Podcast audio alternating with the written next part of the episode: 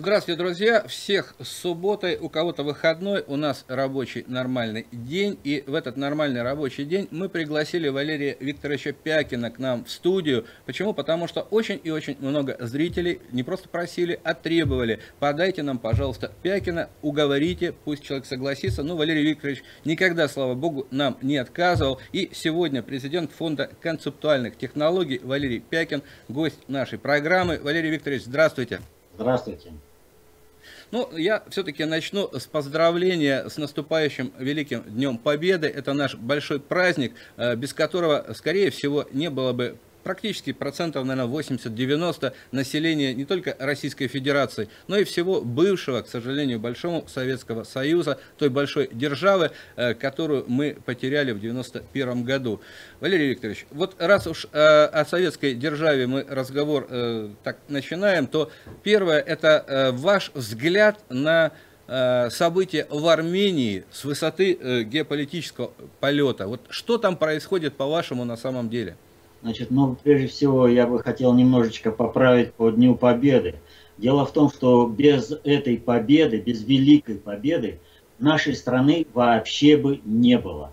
То есть битва шла за само право жить на этой земле. В чем западная цивилизация категорически отказывает русскому многонациональному народу. То есть им от России нужно, чтобы только России не было. А территория России должна быть освоена западными, более, так скажем, как они считают, культурными народами. Поэтому Запад по отношению к России не считает нужным никакие нормы и правила приличия, которые они соблюдают в отношении между своими народами. Но при этом у них никогда не было вот этой вот войны на полное истребление. Хотя вот примеры того, как англо-американцы бомбили Германию, тем не менее, несмотря на весь такой вот широкополосный геноцид мирного населения Германии, это все равно было нечто иное, чем это был геноцид нашего населения в оккупированной зоне. Поэтому здесь вообще вот победа, которую одержали наши отцы и деды Великой Отечественной войны, она просто, имеет неприходящее значение, и по отношению к этой победе, в общем-то, определяется то, как человек относится к стране и что он для России означает.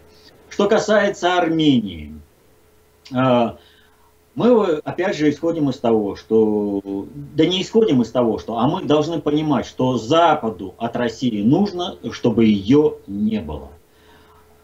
Запад в лице страновых элит Соединенных Штатов, они, используя Сирию и арабскую весну, хотели устроить наводнение, переселение, большое переселение народов, которое бы смело среднеазиатские, кавказские республики и принесло бы войну на территории большой России, смело бы Россию, и Россия была бы погружена в пожар большой, многонациональной, многоконфессиональной гражданской войны, и Россия бы прекратила свое существование в качестве суверенного государства, а стала бы только сырьевым придатком Запада. Поэтому ИГИЛ – это вообще армия Соединенных Штатов. Это и регулярная армия Соединенных Штатов. Здесь заблуждаться не надо. Поэтому пришел бы ИГИЛ в Россию, то Соединенные Штаты бы распоряжались ресурсами России так, как это нужно. Это не какая-то выдумка, что ИГИЛ – это регулярная армия Соединенных Штатов. Уже достаточно много сообщений, вполне таких кошерных, так сказать, мейнстримовских информационных агентств, которые сообщают о взаимодействии американского спецназа и ИГИЛ, о том, как американский спецназ вполне себе комфортно чувствует в боевых порядках ИГИЛ, как американский спецназ прикрывает те группировки, которые воюют с ИГИЛ, если им нужно пройти через боевые порядки, а он проводит американский спецназ, и ИГИЛ не трогает вот сопровождаемые американским спецназом группировки. Поэтому Здесь, в общем-то, всем умным людям уже доказывать не надо, что ИГИЛ – это армия Соединенных Штатов и регулярная армия США. Причем там воюют и сотрудники спецслужб, и американские спецназовцы. Ну, просто отрастили бороду, одели арабские балахоны и таким вот образом. Так вот, у них не получилось смести Россию через войну, через Сирию, через арабскую весну. Тогда они запустили проект «Украина», активировали его раньше времени по вот этому Майдану. Ведь, казалось бы, подожди всего лишь годик, и ты Януковича можешь переизбрать. Нет, им нужна была война, полномасштабная война. Поэтому Майдан и не договаривался ни о чем с Януковичем. А то, что Майдан договаривался с Януковичем, он нарушал. Смотрим теперь на Армению. Но то же самое. Пашинян абсолютно недоговороспособен. А там, где какие-то договоренности он достигает с руководством Армении, он их и нарушает. Вот. То есть налицо Пашинян ведет страну к большому-большому коллапсу. Он ведет страну к большой крови. Он ведет страну в 90-е годы, когда для того, чтобы согреться, те, кто армяне пережили 90-е годы, они знают, как приходилось в Ереване сжечь библиотеки, книгами топили печи, есть нечего было, вырубили все. Вот Пашинян ведет туда. Почему Пашинян ведет туда? А потому что Пашинян это вообще клоун, он никто и звать его никак. Но он инструментарий у американской страновой элиты, которой во что бы то ни стало нужно разжечь пожар большой войны в Средней Азии, в Центральной Азии, на Ближнем Востоке, перекинуть этот пожар на большую Россию и таким образом ликвидировать любые очаги сопротивления американскому диктату в мире. Американская страновая элита пытается сохранить свое доминирующее положение в мире, чтобы по-прежнему грабить все народы. И в этом отношении американцы воспринимают, они как угрозу и становление Ирана как центра концентрации управления, здесь мы много видим конфронтации, и России как уже сложившийся центр концентрации управления, который мешает американскому доминированию. Даже Китай не представляет для Соединенных Штатов такую опасность, как Россия, потому что не будет России, с Китаем разберутся. Вот. А Россия – это сама, вот, данность, с которой надо разобраться. И они всеми путями стараются зажечь пожар большой войны в России. А это можно сделать только одним способом. Разжечь пожар войны в Центральной Азии. Через это заставить... Вот почему была показательная такая жестокость у ИГИЛ? Нужно, чтобы народ испугался и хлынул. Беженцев, чтобы было много. А когда пойдут беженцы, на их плечах в среднеазиатские республики, на Кавказ и дальше в Россию, в большую Россию, ворвутся банды ИГИЛ. И таким образом принесут войну. Вот это все снова надо запустить. Почему выбрана Армения? Неурегулированный военный конфликт на Нагорном Карабахе. Азербайджанские элиты далеко не смотрят. Они работают, ну знаете, не хочется вот обижать, но здесь, в общем-то, как собачки Павлова. Определенные сигналы послали, и они уже работают. И поэтому им сейчас послали сигнал. Армения слабая, она развалится, поэтому военным путем можно вернуть Карабах. Поэтому они на военный путь идут. Те представители азербайджанской элиты, которые более умные, а это вот Ильхам Алиев, да, и его окружение, они прекрасно понимают, что война – это в первую очередь смерть для Азербайджана. И он удерживает, он решает политическими способами. И в этом плане многого добивается. И вот сейчас события в Армении, если глобальщикам и нормальный, мыслящий, патриотичный, армяно-ориентированный части элиты не удастся удержать Пашиняна, и ему удастся все-таки в хаос вернуть Армению, то в любом случае, даже без этого, уже сам факт Пашиняна, его явление и явление этого армянского Майдана для Азербайджана открывает политическое окно возможностей, когда можно наладить нормальный политический диалог с Нагорным Карабахом и через этот диалог выйти на диалог с Арменией вообще. А если Армения, благодаря усилиям Пашиняна, рухнет, то можно без войны, в общем-то, азербайджанские территории, в том числе и Ереван, вернуть в состав спокойный, не воюющего Азербайджана. Вот здесь, кстати, очень интересная игра против России ведется. Имеется в виду, что армяне вроде бы как в ОДКБ входят, в СНГ входят, еще куда-то в пророссийскую, так сказать, пул.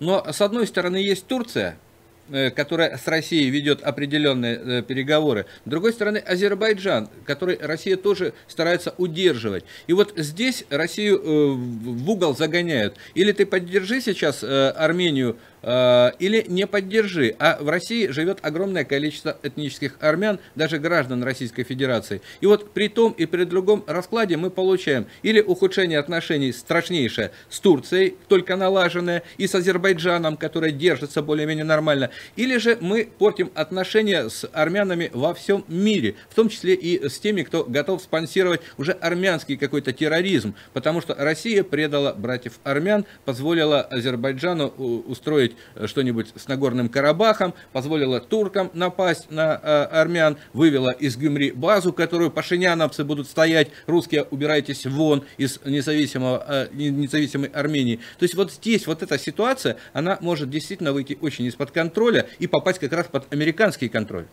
Дело в том, что это один из сценариев, но мы в этот сценарий не вписываемся изначально.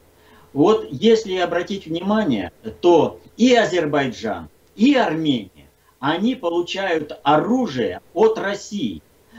Поэтому есть упреки в этом отношении и у Азербайджана, и у Армении. Но это дает возможность России встать над схваткой и удерживать и Армению, и Азербайджан от большой войны.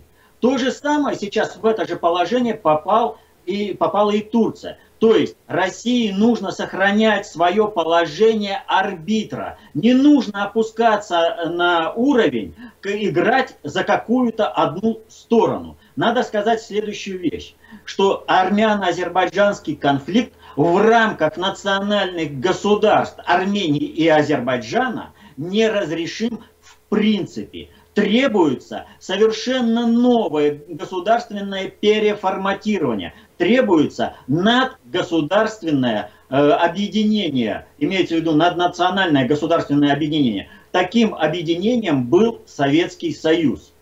Новая Россия способна разрулить этот армяно-азербайджанский конфликт.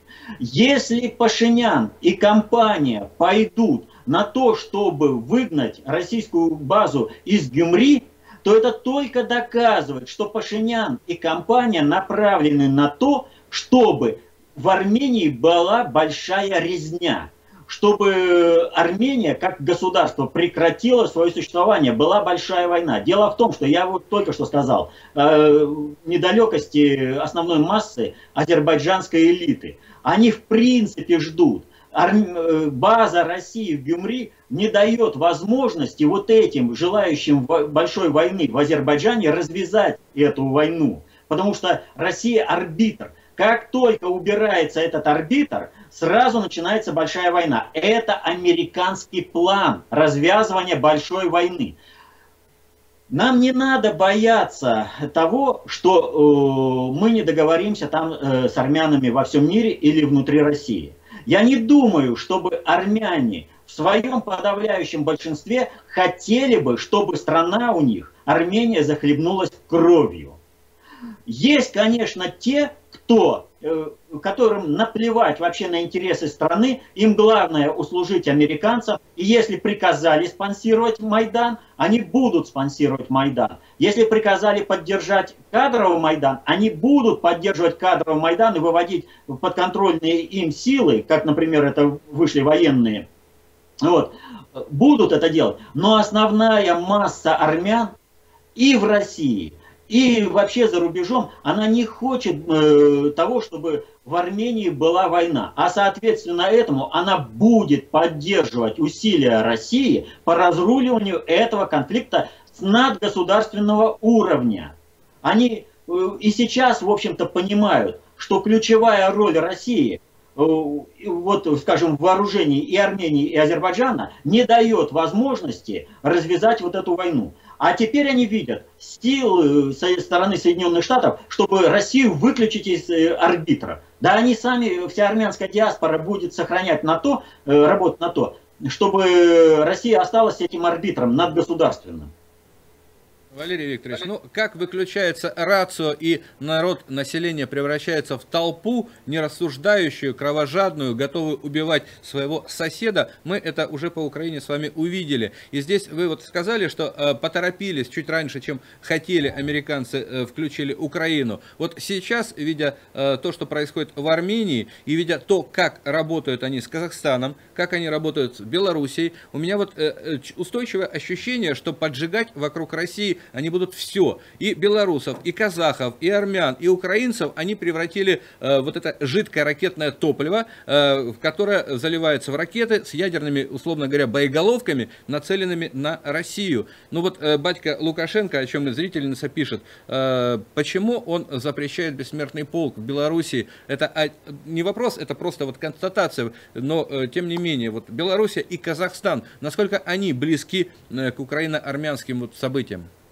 Значит, немножечко, я категорически не согласен, что вот эти майданные технологии превращают народ в какое-то бездумное. Нет, основной народ, он занят тем, что он работает и обеспечивает свою жизнь, он поддерживает народно-хозяйственную деятельность государства. Ему некогда стоять на Майдане, орать и все. Но в каждой стране есть маргинальная часть.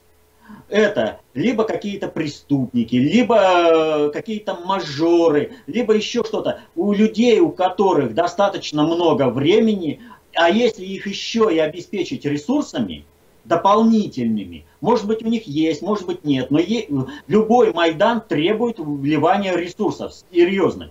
И поймите, в процентном отношении тех, кто бузит на площади, их минимально, ну просто, так скажем, ничтожное соотношение по отношению ко всему населению. И вот здесь-то вопрос того жизнеспособности той или иной страновой элиты. У нас, к сожалению, на постсоветском пространстве нет дееспособной страновой элиты вообще, поскольку ради разрушения Советского Союза на воспроизводство во время брежневского застоя, горбачевской перестройки и потом пришедшей на смену ельциновским реформам формировалась элита, которая по сути делать ничего не умеет. Она везде защищается инструкциями. Она вот лишь бы только чего-то там исключать. Но жизнь-то идет своим чередом, а она созидать не может. Она, когда встречает кризисную ситуацию, она ее, выясняется, она ее разрулить не может. И в этом основа успеха любого Майдана. Но посмотрите, подождите, минуточку. Но посмотрите, какая ситуация. Майдан на Украине получился, а Майдан Болотная в Москве не получился. Почему? Потому что качество российской элиты, условно говоря, в кавычках, у нас ее нет. Но качество управленческого корпуса во главе с Путиным оказалось достаточным для того, чтобы это ликвидировать и разрулить. Таким способом, что это было принято всем народом и выразилось подавляющей поддержке Владимира Владимировича Путина на выборах президента России. То есть у России возможность разруливания вот этого конфликта майданного типа, она есть, опыт определенный есть. И поэтому здесь ведь от государственного управления Армении сейчас что требуется? И от него требуется не то, чтобы она слилась, как это слился Янукович. А ведь когда слился Янукович, если бы вот элита Украины, так сказать, хотела бы жизни, нормальной жизни, а не хотела бы войны и грабежа, они могли бы ликвидировать вот этот переворот моментально на уровне горизонтальных связей. Они этого не сделали. Россия же сейчас способна оказать поддержку армянской элите и нормально восстановить государственность и управляемость в Армении. Нормальным способом. Примерно как это было у нас сделано с Болотной площади. Но для этого армяне, вот имеется в виду армянские элиты, они должны, вот, они же осуществляют управление государством, они должны в интересах своего государства часть возможности управления передать в Россию, в Москву Путину. Вот пойдут они на это, значит они избегут большой крови. Не пойдут они на это. Вот ровно насколько они не пойдут, настолько вырастет мера кровавости. Пашинян готовит большую войну.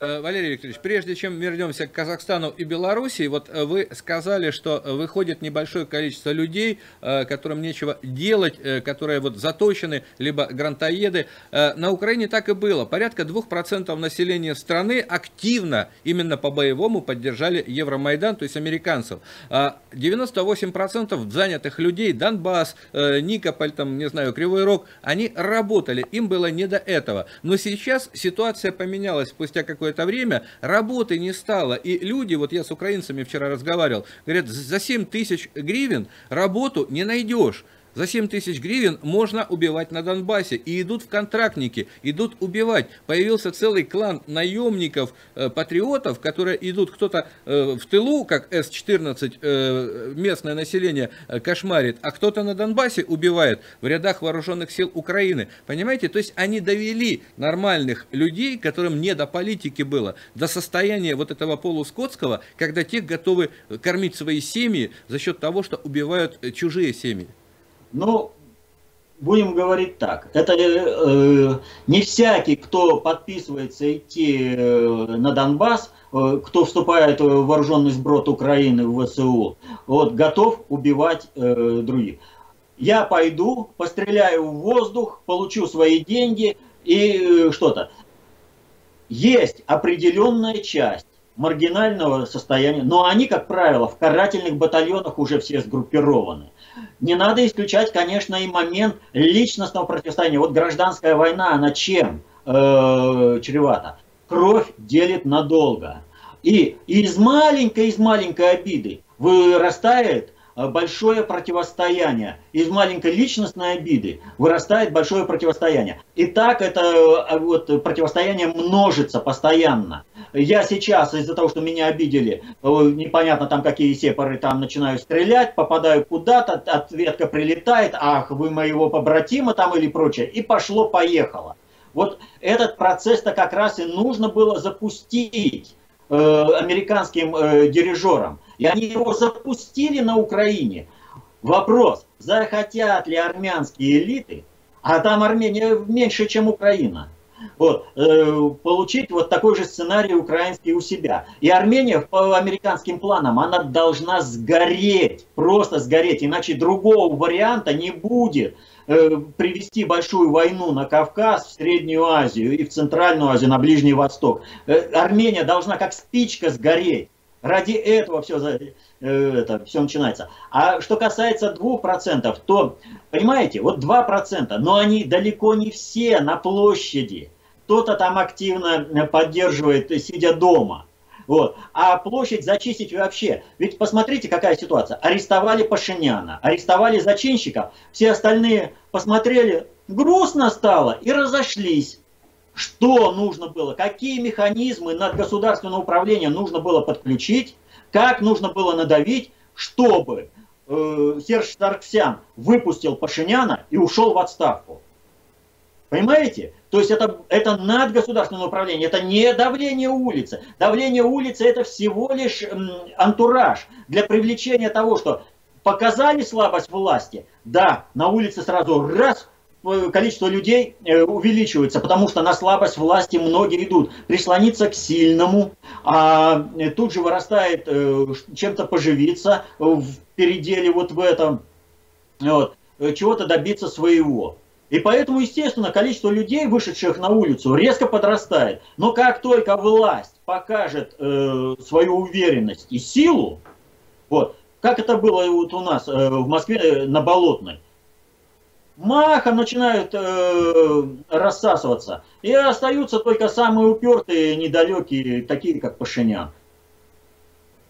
Валерий Викторович, ну вот смотрите, пока давайте еще чуть-чуть не дойдем до Беларуси и Казахстана. Почему? Потому что вот вы говорите сжечь Армению, но ведь американцы рядом с Арменией видят еще другого врага, злейшего своего, под названием Иран, который не хочет становиться союзником-сателлитом Вашингтона и ядерную программу хочет продолжать, и вообще с Россией почему-то и с Турцией какие-то сепаратные ведет постоянно переговоры. И вот Армения как плацдарм для американской какой-нибудь натомской базы, которая будет смотреть ракетами на территорию Ирана. Насколько это вероятно?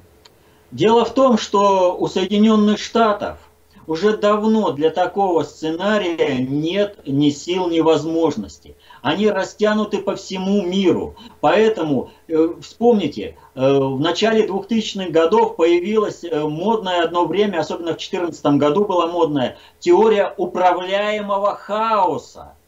То есть, им уже давным-давно хочется вести управляемый хаос везде, потому что они не могут базами контролировать весь мир, они надорвались этим. Да, сейчас они восстанавливают одну дополнительную группировку, но ведь, посмотрите, у них все равно даже по номерному, даже половины нет тех группировок, которые авиационные ударные группировки.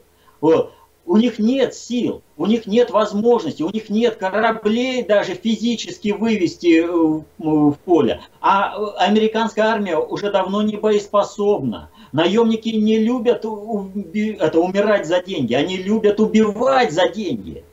Вот. А как только, вспомните, из Сомали, как они сбежали в 1993 году, только убили 15, все, весь контингент собрался, а что это нас здесь убивать будут, здесь еще, оказывается, воевать, в ответ стреляют. Нет, мы так не согласны воевать. Американцы так не могут, им нужно воевать всегда чужими руками. Вот нашелся такой контингент в лице сведомых украинцев для того, чтобы воевать за интересы американцев. Это самый оптимальный вариант. ИГИЛ. Сброд со всего мира, управляемый агентами ЦРУ или спецназовцами Пентагона. Тоже приемлемый вариант.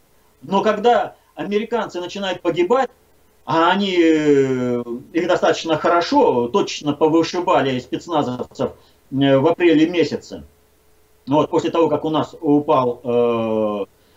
самолет к Хмеймиме не долетел. Их же там очень хорошо пощелкали. Как минимум 50 американских спецназовцев были ликвидированы. Вот. Они совсем по-другому заговорили. И сразу атака на Сирию ракетная, которая провалилась. И сразу заговорили о договорнике. Там нет договорника, там совершенно другие механизмы. Поэтому... Хотели бы американцы поставить свою базу и всем управлять, но не могут. Потом база позволяет пользоваться ресурсами региона, а сейчас им нужно оставить какие-то ресурсы в мире, там, где у них есть такие базы, а все остальное погрузить в управляемый хаос, чтобы там ничего не было. Им нужно, им бы хотелось погрузить Иран в управляемый хаос. И не потому, что Иран не хочет становиться сателлитом Соединенных Штатов. Там совершенно другое противостояние. Просто Иран становится центром концентрации управления, и тем самым он объективно входит в зону контроля в мире, которую контролируют Соединенные Штаты. Он начинает перехватывать в тех областях. Он становится конкурентом. Если бы Иран был в какой-нибудь изоляции, под какими-нибудь санкциями, существовал бы, да им, пожалуйста, потом бы разобрались. И сейчас бы их это тоже устроило. Но то, что Иран становится центром концентрации управления, и он вступает в конфронтацию с Соединенными Штатами, это им не нравится. И поэтому им нужно привести войну на территорию Ирана. Вот они и стараются всеми способами. Ну а Россию они, в принципе, весь западный мир готов уничтожить. Пускают нас с вами зрители с Ближнего Востока, и вот вопрос не один задается, когда угомонится Израиль? Ведь понятно же, что Израиль хочет сохранить свою целостность, себя как государство, а многие говорят, вот эти жиды-пархаты, сволочи, они разжигают мир на Ближнем Востоке. И кто здесь больше прав, и почему государство Израиль должно, по мнению Ирана, быть уничтожено и не имеет права существовать? Израильтяне это слышат, да. Хотят они того, не хотят, они вынуждены защищаться. Я сейчас не на той и не на другой стороне стою, это как армяно-азербайджанский конфликт. Друг друга стоят и ненавидят, и готовы уничтожить те других, а эти этих. Вот как здесь с этим-то будет? Израиль в какой-то степени напоминает то, что сейчас происходит в Армении. Дело вот в чем. Израиль не един. В Израиле есть люди нормальные, которые хотели бы, чтобы Израиль существовал нормальным государством. Это, ну, как бы такие сионисты земли, образно назвать. А есть еврейская диаспора, задействованная в управлении. Это инструмент управления глобального предиктора. Но дело в том, что еврейство мировое для глобального предиктора себя изжило. Просто изжило. И соответственно этому при переходе на другой инструмент управления, а это саентология, еврейство нужно ликвидировать, причем ликвидировать руками населения. Во всем мире поддерживается антисемитизм. И Иран, который должен был стать центром концентрации управления, и при Ахмадинежаде проводил такие конференции, на которых доказывалась фашистская роль сионизма. Да, это есть. На основании этого утверждали, что нужно уничтожить Израиль. Зачем?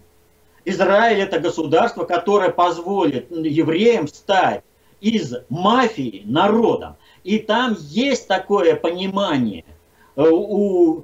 Вот один из таких вот аналитиков, который представляет израильтян, нормально, да, которые желают жить в будущем, чтобы у них было государство и сохранить культуру, это вот Яков Кедми, который у нас на телевидении. Но там есть другие, которым наплевать на интересы израильтян, на интересы евреев, и они готовы уничтожить всех евреев в огне последнего Холокоста.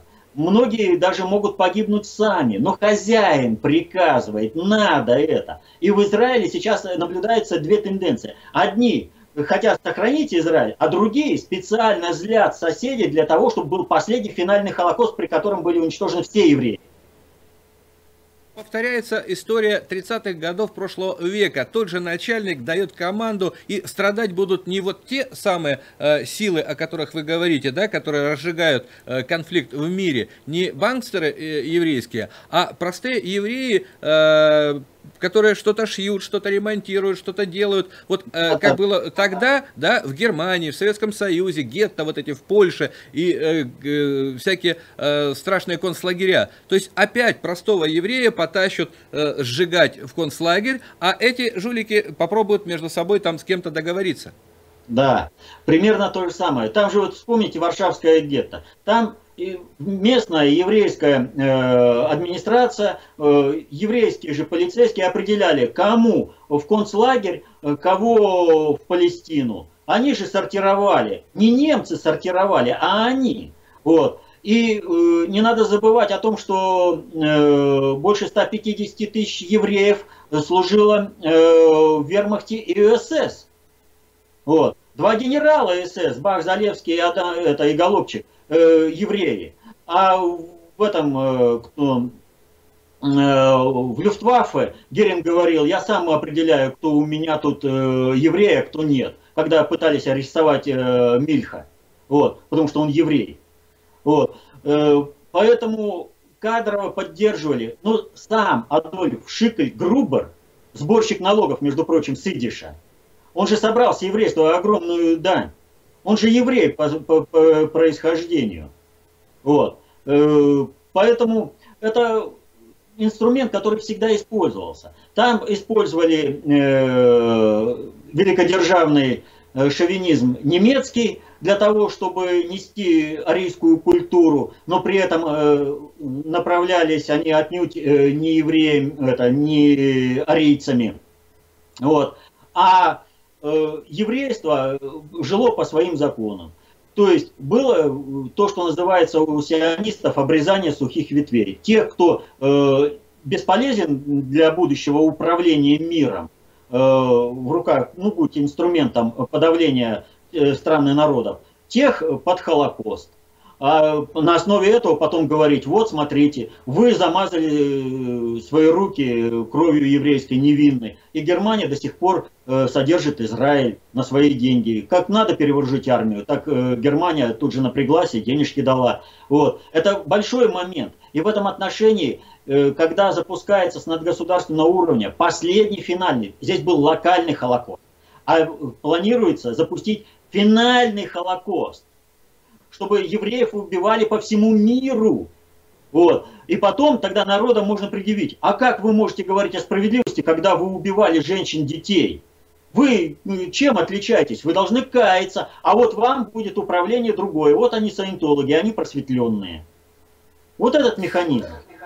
Валерий Викторович, все-таки давайте теперь перейдем к нашим соседям белорусам и к нашим соседям казахам. Ведь Казахстану когда-то тоже, как и Украине, прирезали российских земель, Северный Казахстан просто подарили, когда мы были... Да. Сразу. Казахстан вообще никогда не существовало такого государства, и его создали искусственно на основе российских, киргизских и узбекских земель.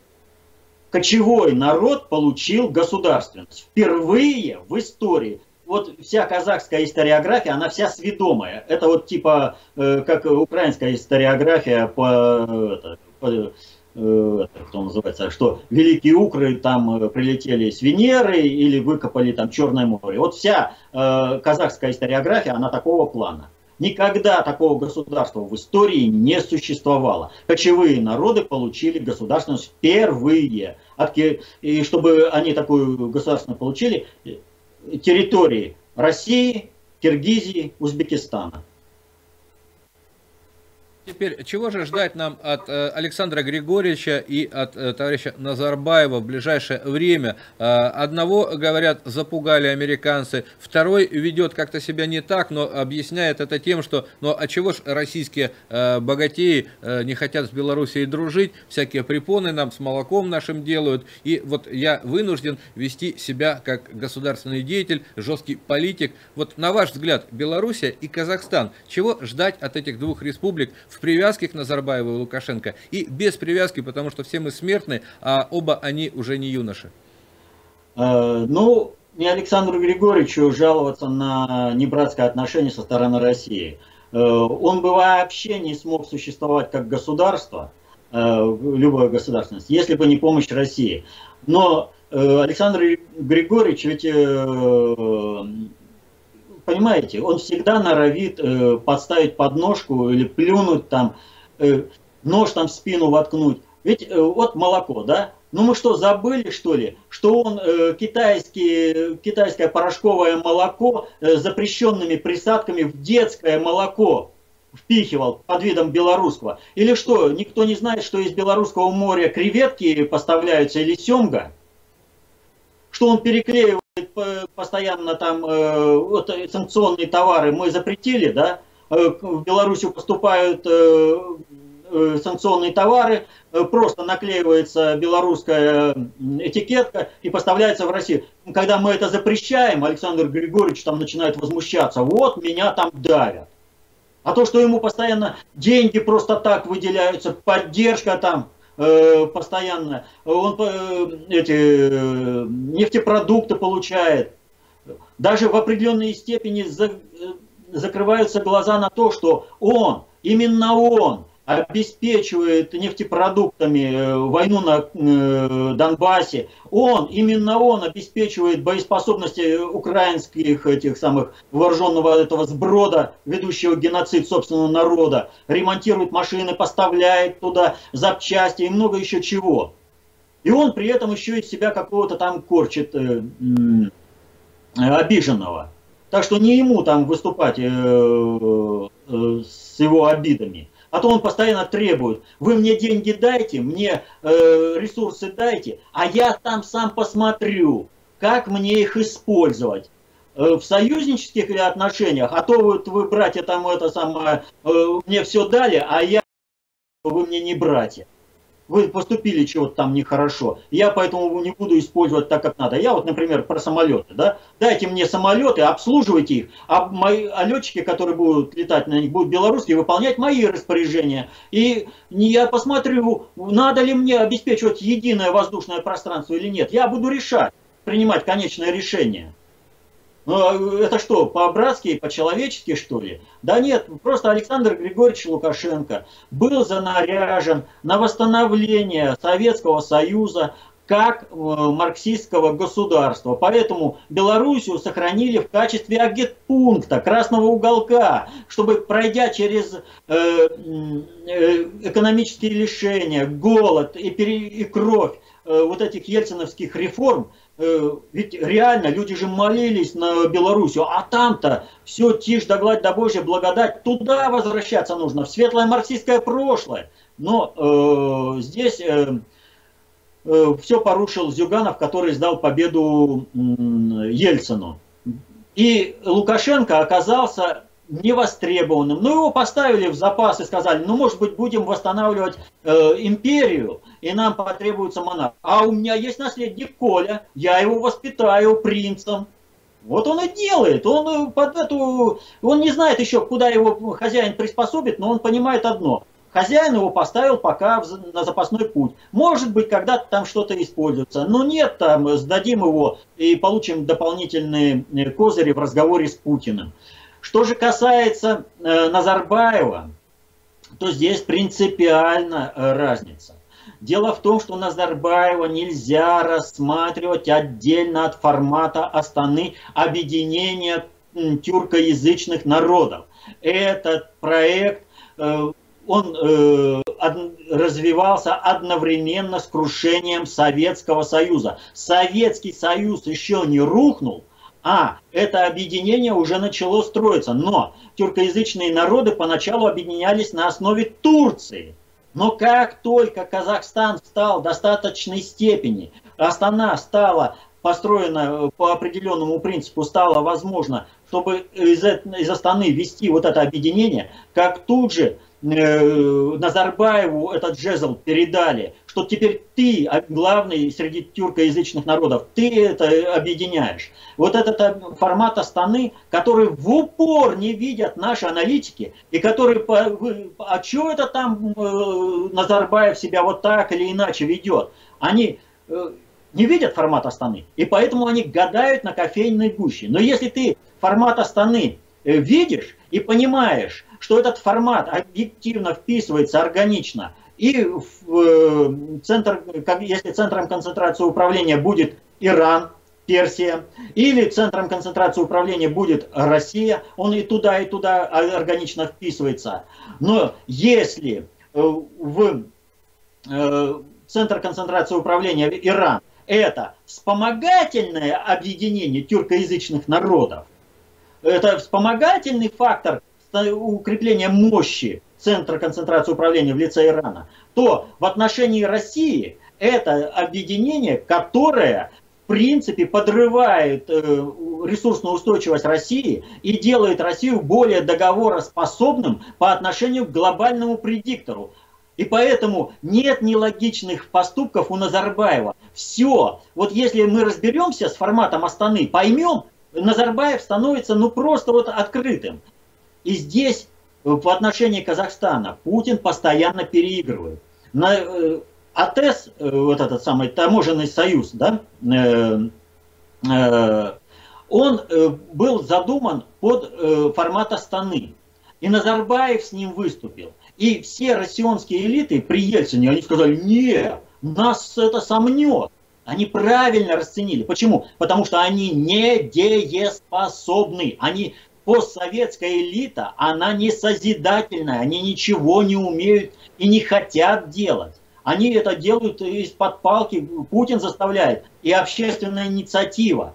Так вот, когда Путин пришел, о, какой хороший формат, таможенный союз создаем. В результате сейчас кто вспоминает о том, что это была инициатива Назарбаева? Сейчас все говорят, вот Россия объединяет. И вот когда мы говорим об ЕврАзЭС, таможенном союзе, ОДКБ, вот у нас некоторые аналитики, а где вот они нам в Сирии помогут, вернее помогают, какие же они тогда союзники?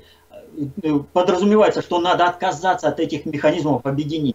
Не понимают, что тем самым, в принципе, они отказываются вообще от управления Россией на надгосударственном и даже внешнегосударственном контуре. Объединения вот эти позволяют России маневрировать. Никто не будет вписываться. Вот эти все государства постсоветского пространства, они не государства, они государственности. Они как государственность имеют ценность только лишь как средство давления на Россию. ОДКБ, ЕврАзЭС, Таможенный союз – это дезактивация негативного влияния, воздействия на Россию. И поэтому у России освобождаются руки для того, чтобы действовать в Сирии. А у нас находятся аналитики, говорят, вот давайте, пусть мы вот от этих механизмов откажемся, дезактивации, пусть они на нас по полной программе давят, вот. А мы потом в Сирии будем побеждать. Да вы в Сирии умоетесь кровью. Вы страну погубите, если вы откажетесь от этих механизмов сами. Ну, вот такие у нас аналитики. Валерий Викторович, заканчивая разговор, 10-11 даже минут у нас еще остается. Я о другом союзе хочу поговорить. Этот союз на наших глазах превращается во что-то такое желейно, непонятно, жидкое, где и мужчины уже не мужчины, и женщины уже совсем не женщины, и смуглый народ там ведет себя как хозяин. Помните, человек проходит как хозяин, да? Вот... Европейский союз, вот его грядущее, ближайшее и последующее, каким оно вам видится? Германия столб, Франция, которая хочет стать столпом Евросоюза, Великобритания, которая хочет все контролировать, но ушла, сделала безвиз, Брексит. Значит, ситуация такая. По планам глобального предиктора, Европы в ее нынешнем виде не должно существовать. Все, что от Европы должно остаться, это Вышеградская четверка, но это связано с тем, что Прага является оккультной столицей мирового еврейства, инструмента управления. Вот для обеспечения безопасности этого инструмента, пока он еще необходим, а потом сохранение управленческих знаний, есть такое объединение, Вышеградская четверка. Через Польшу выход к морю, то есть она не замкнута. Вся остальная старая Европа должна была быть сметена миграционной волной. И на основе старой Европы в 2011 году, сейчас не вспомню, Обама это говорил, когда посещал Лондон, он ведь говорил о чем? Что на территории Европы образуются новые страны, новые народы, новые языки. Вот о чем идет речь. И так и должно было быть. То есть ИГИЛ, который сносит Сирию, организовывает волну народного, помните, мы в истории учим, массовой миграции населения. Вдруг ни с того ни с сего волна пошла туда, расселилась на новых территориях, создала новое государство. Вот. Это процессы управляемые. И вот ИГИЛ своими зверствами из Центральной Азии, Ближнего Востока организовывает большой поток, плюс арабская весна с Магриба и из Африки. Снесли же кордон Каддафи. Для чего? Для того, чтобы из Африки хлынул поток в Европу. Вот эта мешанина народов и языков раз приходит в Европу, сносит традиционные государственности, и на основе этого там начинается создание нового. Но Туда приходит ведь ИГИЛ. Именно он, как движущая сила, сносит эти традиционные государственности. А вот следом за ИГИЛ приходит хороший ислам в лице Ирана, и там наводится порядок и создаются новые государства в Европе, как Европейский исламский халифат. Это по образцу халифата в Испании, который существовал. То есть практика уже как бы есть.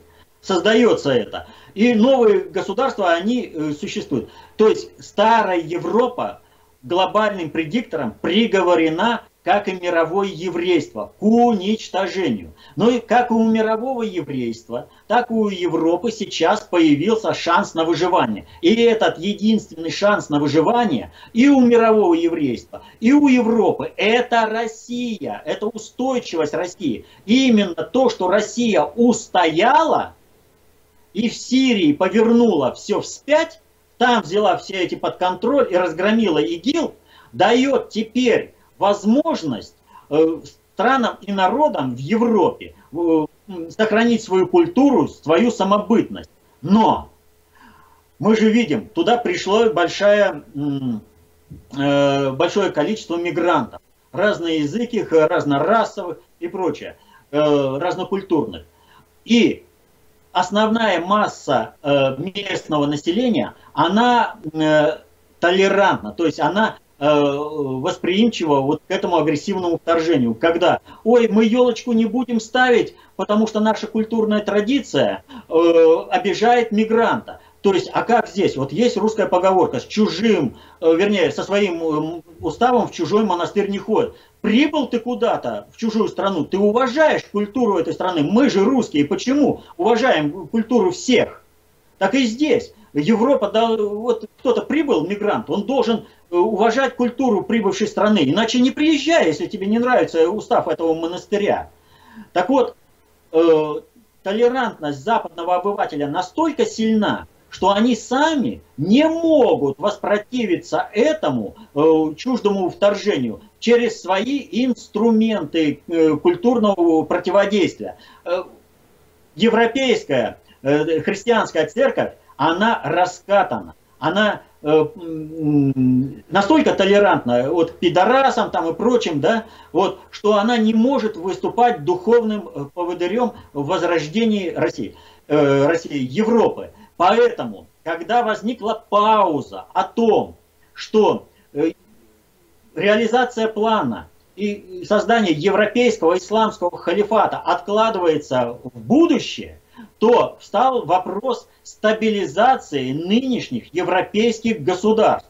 И духовной основой, которая может на основе христианства стабилизировать Европу, это является русское православие. Вот откуда контакты Папы Римского и нашего патриарха. То есть то, что не может выполнить христианская церковь в Европе, должна сделать христианская церковь из России, православная. И таких вот опор достаточно много. Есть опора у Европы в лице России, значит, они сохранят свою культурную идентичность. Соединенные Штаты направлены на то, чтобы принести пожар войны в Европу и сжечь страны и народы. И вот сейчас элиты сепарируются. Подпиндосники должны уйти из управления, а должны прийти нормально ориентированные страновые глобальные элиты, которые на взаимодействии с Россией будут сохранять культурную идентичность. Еще раз, есть почти 5 минут. Вопрос у меня. Насколько опасно для мира, если рухнут Соединенные Штаты Америки? Мы тут с друзьями постоянно шутим. Развалить к чертовой матери Штаты, пусть независимость обретут каждый по отдельности. А с другой стороны, вот разваливается федеральная система резервная, рухается, падает доллар, разбивается, рушится. Что тогда? Вот насколько по миру пойдут волны от этого землетрясения?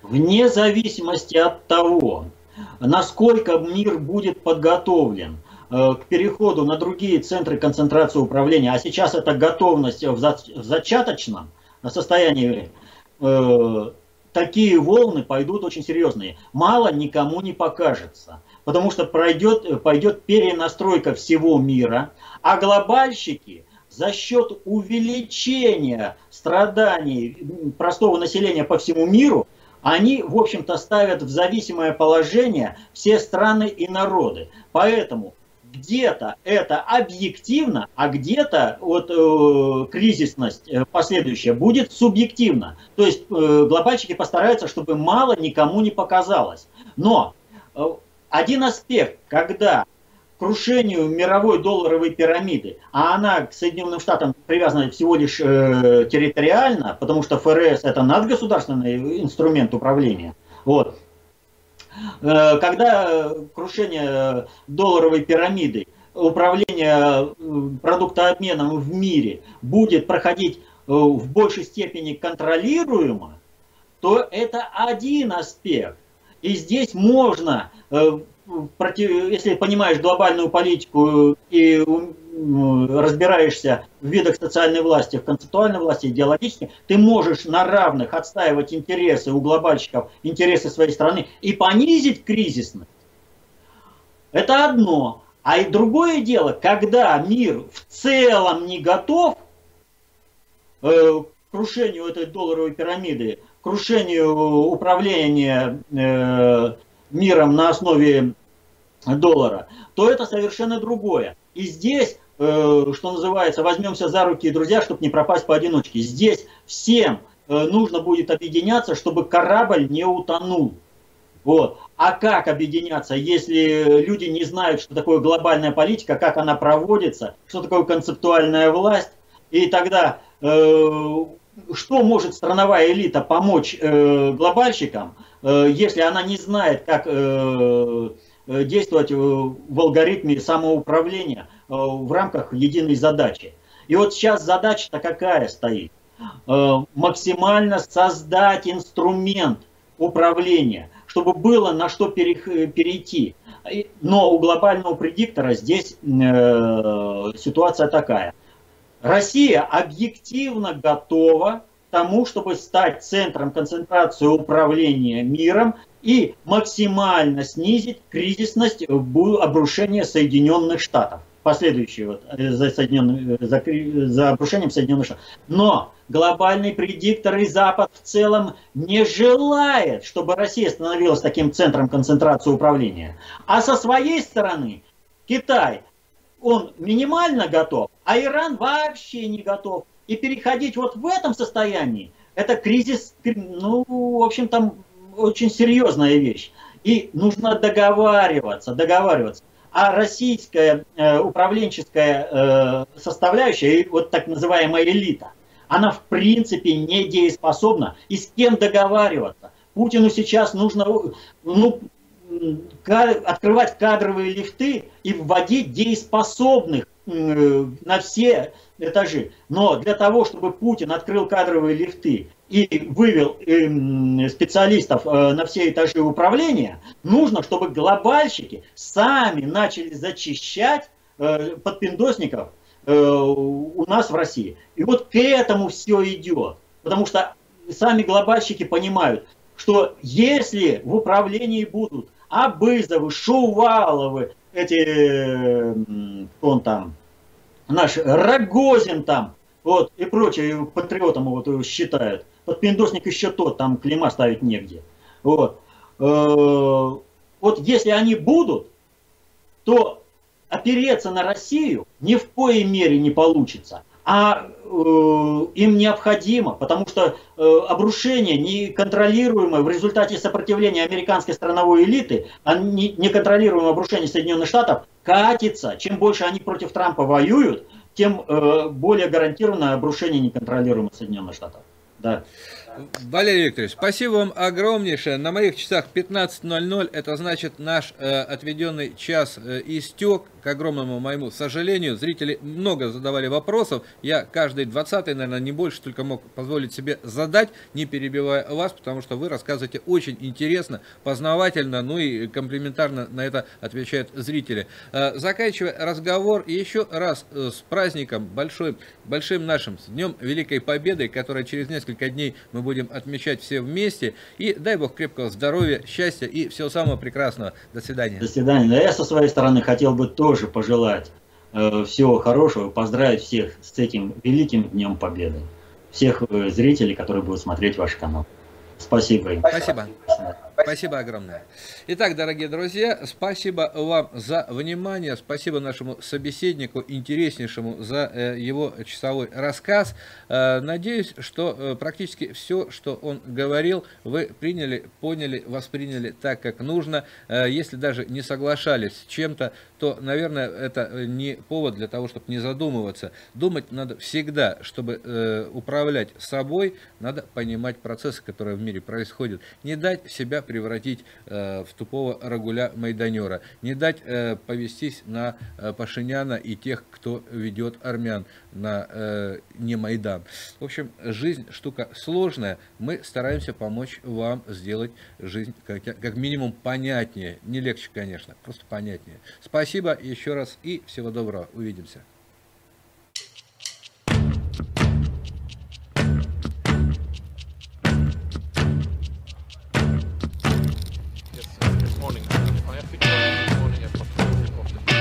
Сегодня я планировал проинспектировать учебные организации на разных направлениях, но как вы можете услышать, ситуация меняется.